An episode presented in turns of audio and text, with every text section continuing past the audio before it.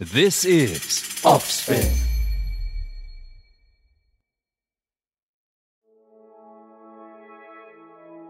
As of now, it is absolutely criminal that no AMC has come up with an aggressive hybrid index fund. So there are indices which have which has got 65% equity and 35% of bonds, like the CRISIL aggressive index, hybrid index. Right. You can have an index fund that tracks that. We don't have that.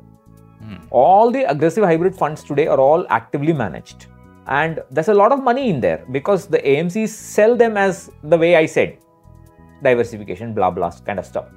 And I I think they don't want to that AUM to go to the index. Uh, that that is my feeling. I haven't passively seen, managed side. yeah, I don't see any. It's it's it's a no-brainer. If I ha- if I had a AMC license today, that will be the first fund I will launch without a doubt. And if somebody in, I mean, if a reasonably big AMC comes up with that, I will be happy to start investing in it. This is that Offspin original you've all been waiting for. It's time for Let's Get Rich with Pattu.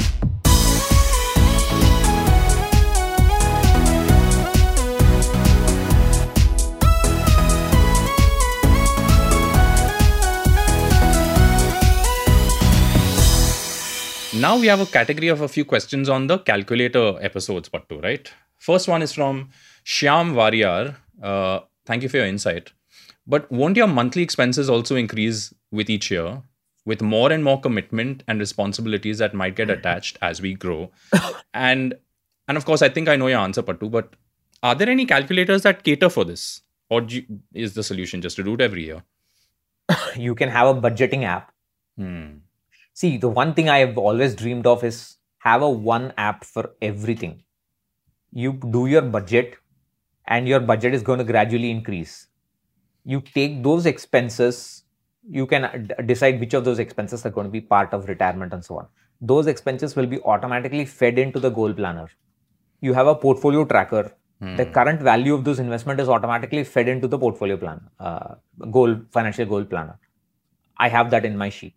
So everything is fed in. So you just need to keep up- updating. And every day also you can do the financial plan because you don't need to do. It's all there. And you can just look at it. You can see the monthly investment increase, the monthly investment required for a goal increase or decrease. I have seen how the monthly investment required for retirement has gone down over the years for me. Hmm. When I see it decreasing, it tells me I'm on, on the right path Sure. right? It tells me I have accomplished more and more of the corpus I need. Sure. So everything it can be an all-in-one app. Maybe uh, developers looking at this can come up with one. I my my uh, that bus is passed for me. I can't get into Python coding, online coding, so on.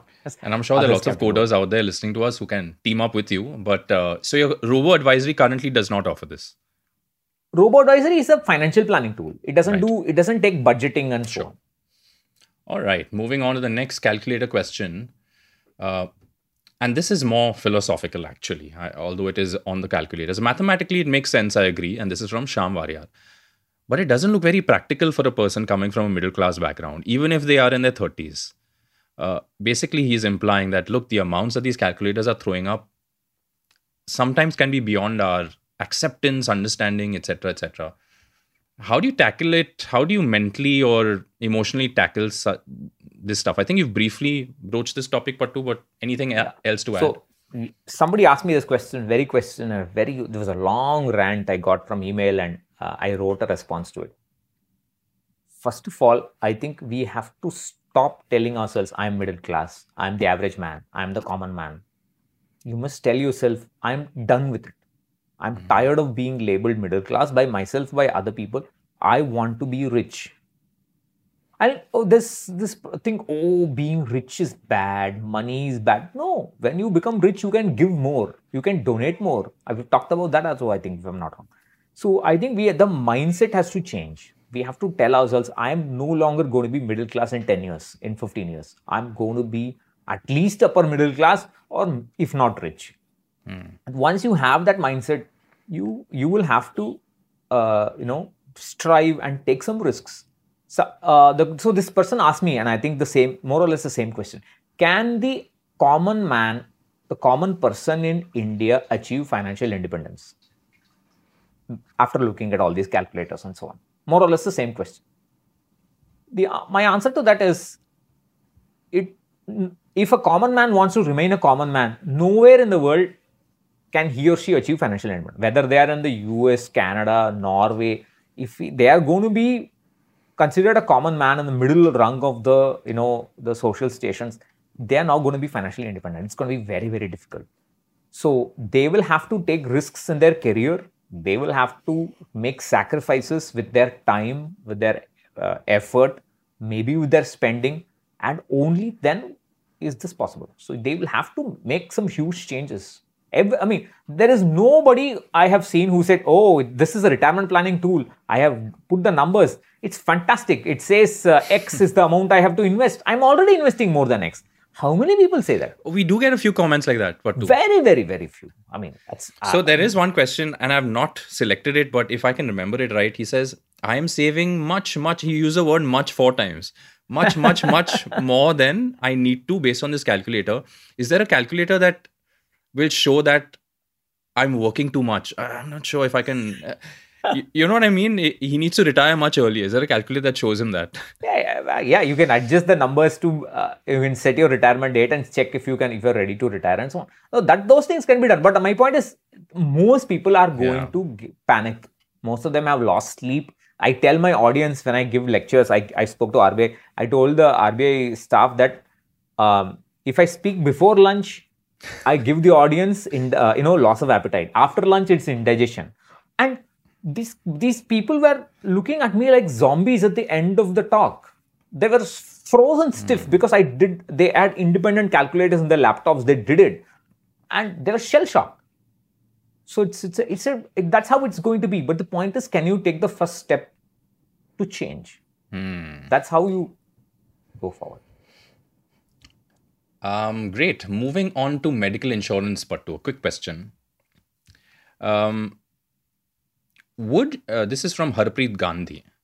What should an NRI do who's planning to work till retirement abroad and then move back to India? should he or she buy a basic health insurance now itself? Only buy once they're back in India at the age of 60, considering age, health conditions one may de- develop in the meantime? Buying now is better. Great. Because you don't know where, where, you could be uninsurable at that time. Yeah. And it might be really expensive, right? Yeah. Uh, quick second question on medical insurance. This is from John Jose or Jose. Uh, would it be better if I take a 10 lakh health insurance policy to avoid the risk of room rent sublimit? because 10000 per day is a good safe amount for room rent sublimit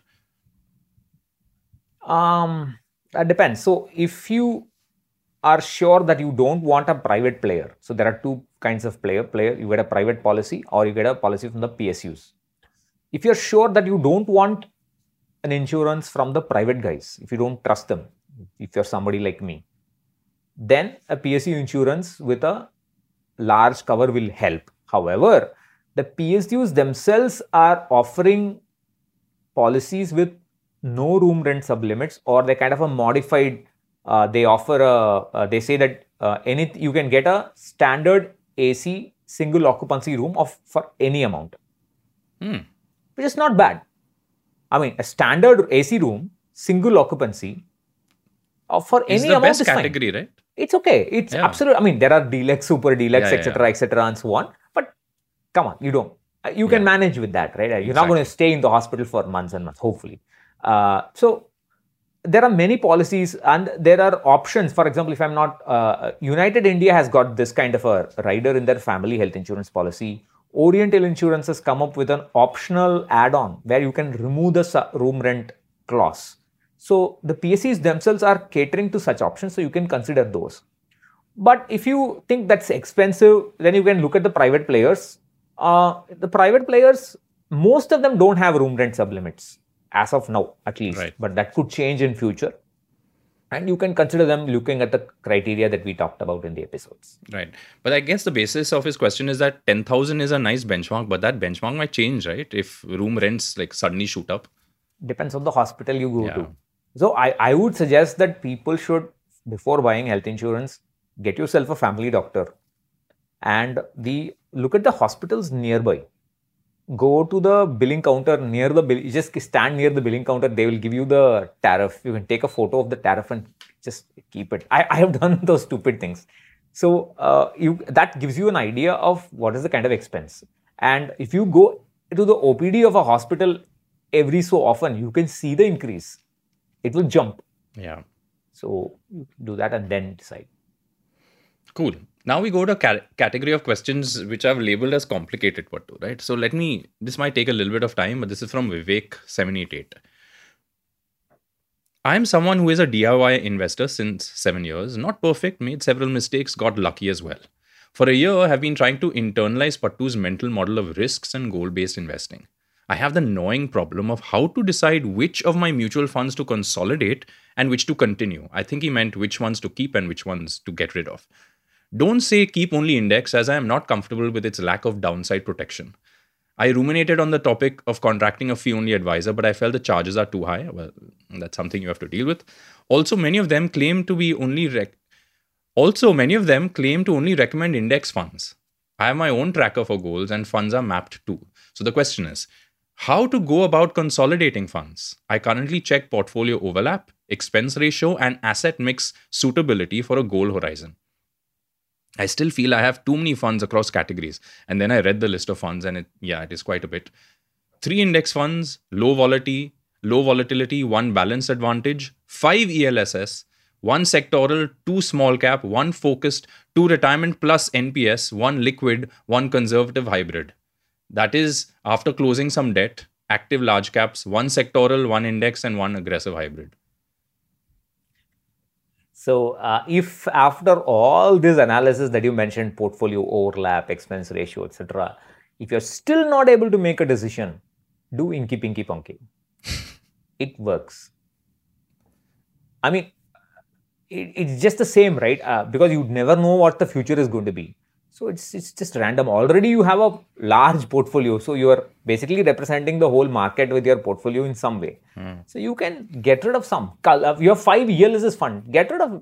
Uh, stop investing in ELSS funds and choose the new tax regime. And after the funds become you know mature enough, three years after three years they are old enough to redeem. You can slowly get rid of them. So every six months or so, or every one year, remove two funds or three funds. Then after five years or six years, you'll have a nice portfolio. I have my own personal question based on this topic, and you know your words from the previous episode also, Pattu, about how how do you quantify clutter? How do you quantify diversification? So, how about this solution, Pattu, where I have exactly two mutual funds in my entire portfolio. One is a Nifty 50 or whatever, some index fund, and one debt fund, and that's it. And of course, my insurance is in place, my etc. etc. Does that? That's a super simple plan Yes. and say I do it for 30, 40 years. Particularly if you don't have an EPF or kind of an arrangement, if you're a freelancer and so on, it's the, the ideal thing. You don't need to worry about it. You can look at your business, forget about your investments once a year, look at your uh, portfolio. You're, that's the happiest place to be in. Really, literally. So no diversification. One equity More, mutual fund, that's enough. index based.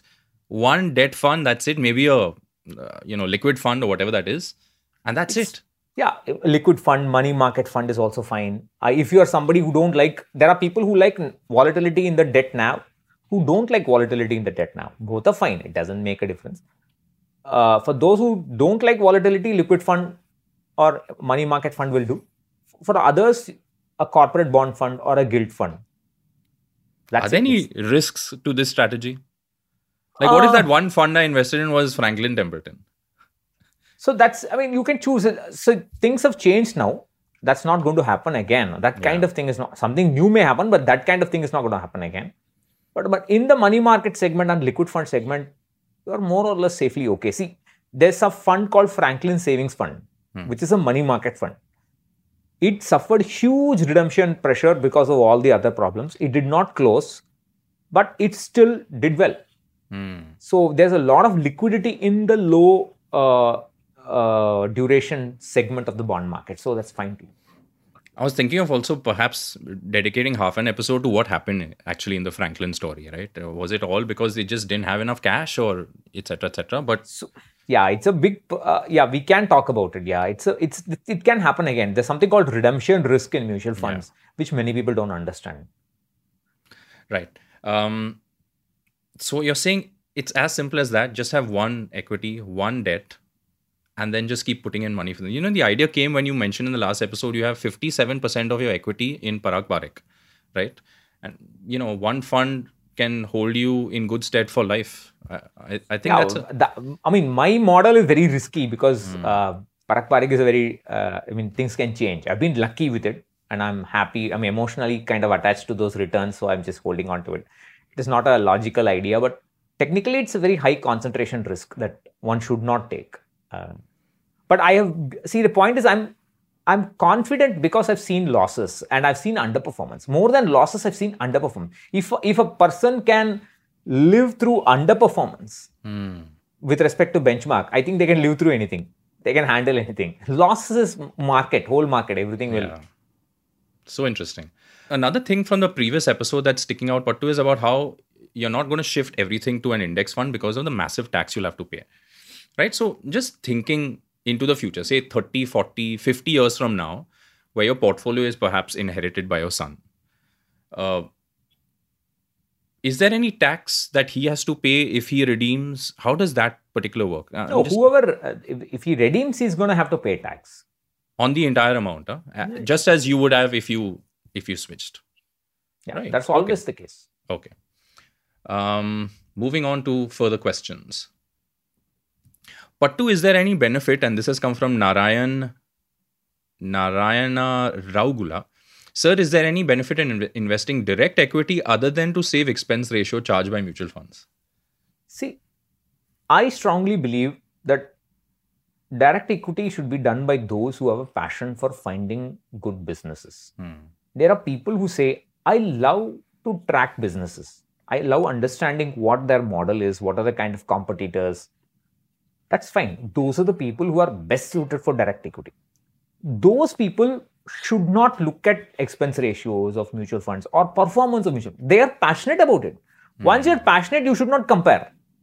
You go ahead and do it. It's fine. Absolutely fine. But if you say that there are many other people who say if you invest in direct stocks, you can easily beat mutual funds.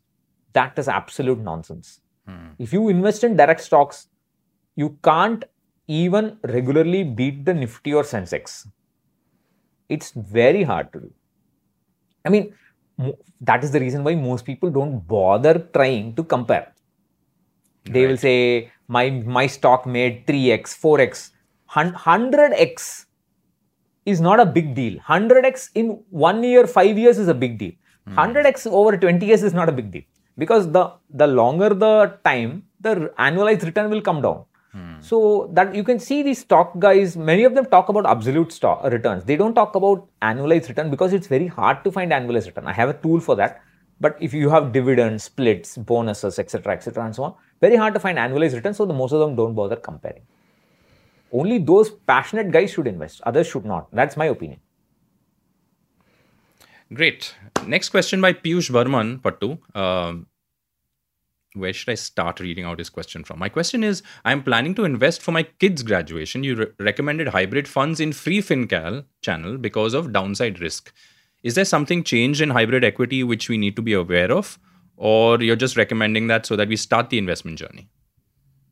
No, I always like hybrid funds. He's referring to aggressive hybrid funds. Those are funds with 65% or more in direct equity, not the other kind of hybrid funds we discussed last episode. Right. So aggressive hybrid funds. So I always love them because you, suppose I give you a portfolio of 100% stocks, right? It Yeah. will move up and down. It has got its own risk and reward. Suppose I replace 30% of that portfolio with bonds. The reward is going to be more or less the same, but the risk is significantly reduced. Hmm. So diversification is called the f- the only free lunch in finance or maybe in the universe. Because all you need to do to lower risk but not lower reward proportionally is just add bonds. Replace your stocks some stocks with bonds. That's what an aggressive hybrid fund does. Hmm. As of now it is absolutely criminal that no amc has come up with an aggressive hybrid index fund so there are indices which have which has got 65% equity and 35% of bonds. like the CRISIL aggressive index, hybrid index. Right.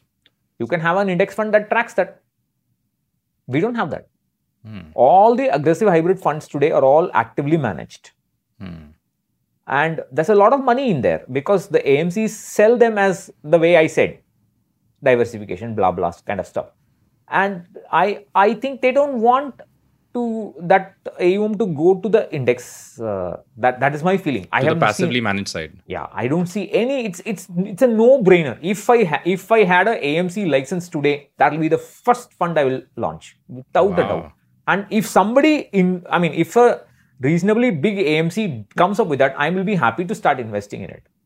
And I've said that several times because many aggressive hybrid funds cannot consistently beat a aggressive hybrid index. Amazing. It has to be then a business reason, Pattu, that it's not been done It so far. It is. At least the new AMCs can come up with it. People like Zero the Agro or uh, Bandhan, whoever, they're all new AM kids. They can do it. I don't see why they're doing it. There's nothing in the SEBI rules that uh, prevent this. Hmm. But I think it's just a business reason. As uh, so, let's see. I mean, uh, Maybe we tag Nikhil Kamath on this episode and see if he on this little post. I don't want to talk to AMC guys at all. But he's not. I mean, He is he an. AMC guy? Now, Yes, now he is. Yeah. No AMC. I don't want to talk to any finance people at all. It's it's it's a waste of my time. I feel very lucky in the place I am right now. So here's a very interesting, and perhaps we'll call a close to this episode, Pattu, because we can just keep going in different directions. So this is a question that came in about parents, right? My concern is not about me, but my parents. My father, in his mid 60s, is, re- is retired from his banking job, gets a pension, and my mother will retire next year from a private school teacher job. It's amazing how similar this is to my situation. Uh, but she wasn't in the private sector; she was in the uh, government institution as a teacher.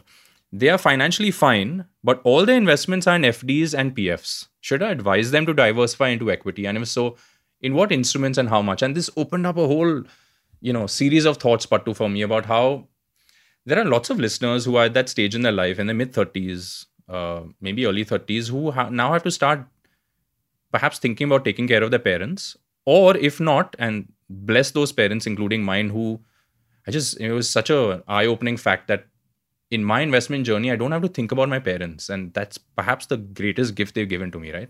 There's no pressure on me to take care of them financially. But how does one start dealing with their finances for them? And uh, am I wrong to say that a large chunk of our parents, that generation who grew up in the 70s, 80s, they were all in these FDs uh, kind of space, right? FDPF, fixed income, safe, and they've somehow managed. So, how does one deal with this entire world? My recommendation is don't. Uh, I think many people assume they're financially literate and assume their parents are not financially literate, Hmm. which is a big mistake. So either you just leave them be, or the best thing that you can do for them is to make sure that they themselves don't make mistakes uh, on their own, is to uh, hire the services of a SEBI registered fee only advisor and let them work on their finances. And so, uh, ideally, the advisor should be a little experienced, Hmm. slightly older, because you don't want a 25 year old gung ho guy working on a, a senior citizen portfolio and say, put it all in stocks and that. I mean, that will be dangerous. A senior, somebody who's senior, so that they can also resonate with, right? Somebody who's in the 50s, I would, uh, that, that'll be fine. For somebody in the 60s, 50s is not so bad to resonate with. So that would be the best investment you can make, and uh, it will be a good for for them and for you yourself.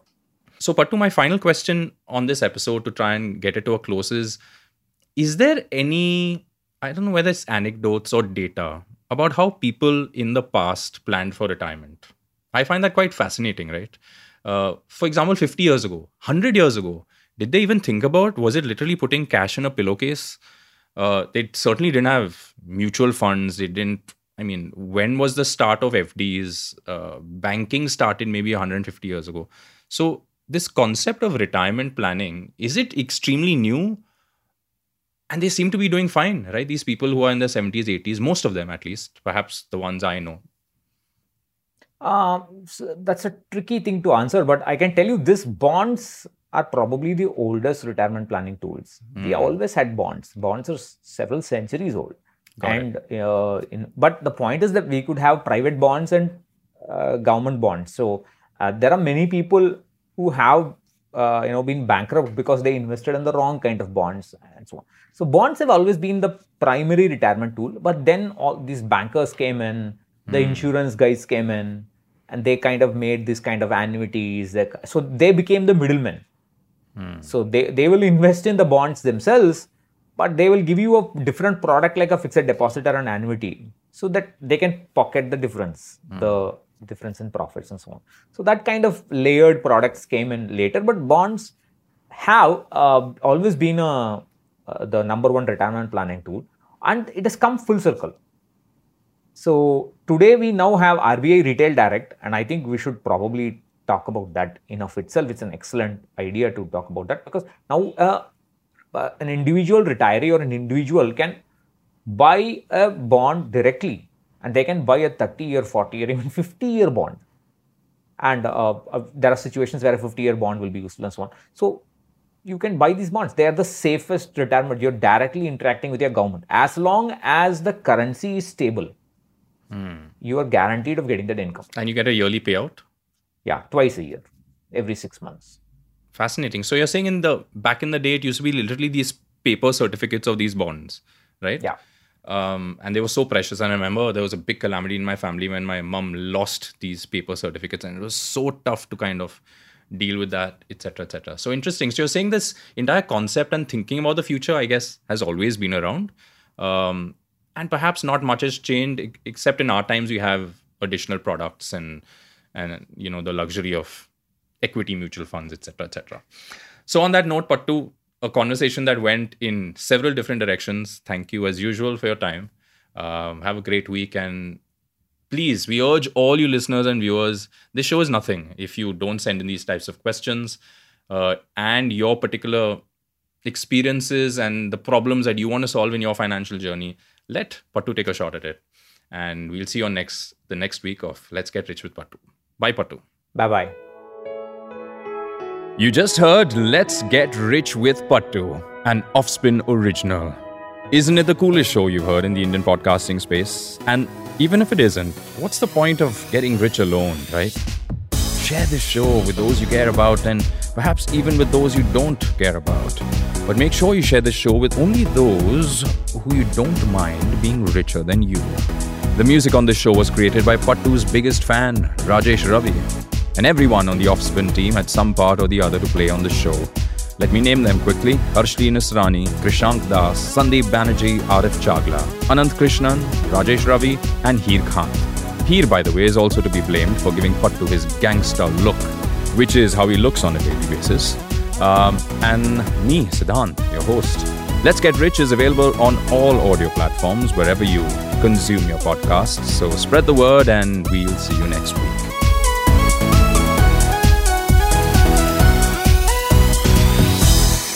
You know, we do this show only to help you guys, right? But if you're listening and you're that one person who has perhaps lost money and uh, holding it against Pattu or me for making you lose that money, then not only are you a mean person, but you also need to listen to this legal disclaimer. This podcast is for educational and entertainment purposes only and does not constitute any financial advice. Views expressed are not official positions of financial institutions or Pattu or mine for that matter. Although we strongly believe in them, listen to this disclaimer even more carefully. We recommend consulting a qualified professional before making decisions. We disclaim liability for inaccuracies or losses from using this information in our show. By listening, you agree that the host, guests, and producers are not only awesome people, but they are not responsible for your financial decisions or outcomes. This is Offspin.